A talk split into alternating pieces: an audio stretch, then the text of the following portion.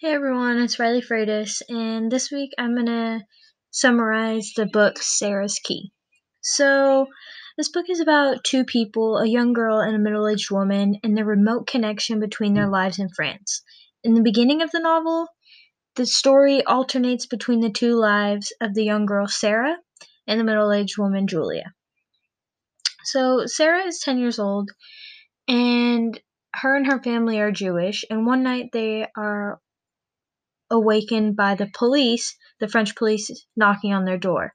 Sarah thinks that they're looking for her father, who has been hiding in their basement.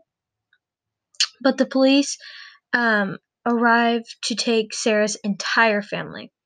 Uh, wherein, when her mother tells Sarah to wake up her little brother Michael so that they could grab their belongings and leave, Sarah wants to protect him by hiding him in a secret cupboard in the bedroom where she locks him in and keeps the key. As they, as Sarah and her mother uh, follow the police out, her mother screams her husband's name to come join them, and when he does, the police take them to a stadium where it's filled with a bunch of people. Sarah begins to freak out because she knows her brother is locked inside that cupboard and can't get out. So she's trying to figure she doesn't know what to do. From the stadium, they are then taken to a um, facility in their country. Uh, the men are separated from the women, and the women are taken from their children. Sarah meets this girl, Rachel, and they plan to escape. And when they do, uh, when they do barely, they barely manage to escape.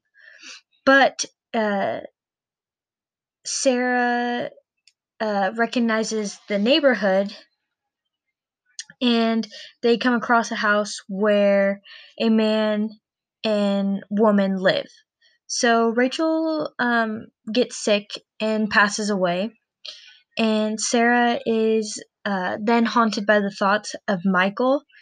And when she feels stronger because she was also sick, she tells the couple where um, she needs to go, and so the couple agrees to help her.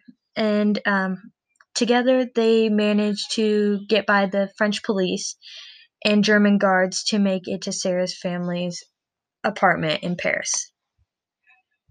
Uh, when they get there, they find that there's a new family living in the apartment. Sarah runs straight up to the cupboard uh, which is now hidden by a younger boy's bed. She stops when she gets close and smells this odor of death.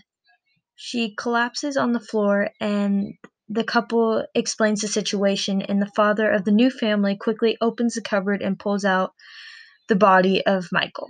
Sarah releases this moan of guilt for her mother and her father. Now let's talk about Julia. So, Julia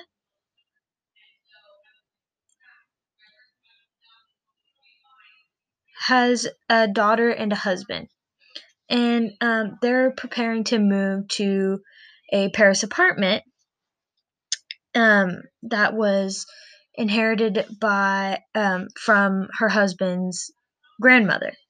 So Julia is a journalist and has been assigned to cover a um,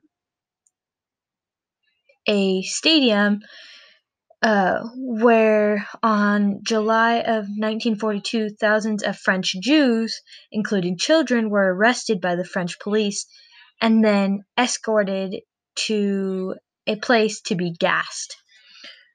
Um, Julia discusses this with various um, people and realizes that there are very few who remember and want to remember what happened in that time of, of history.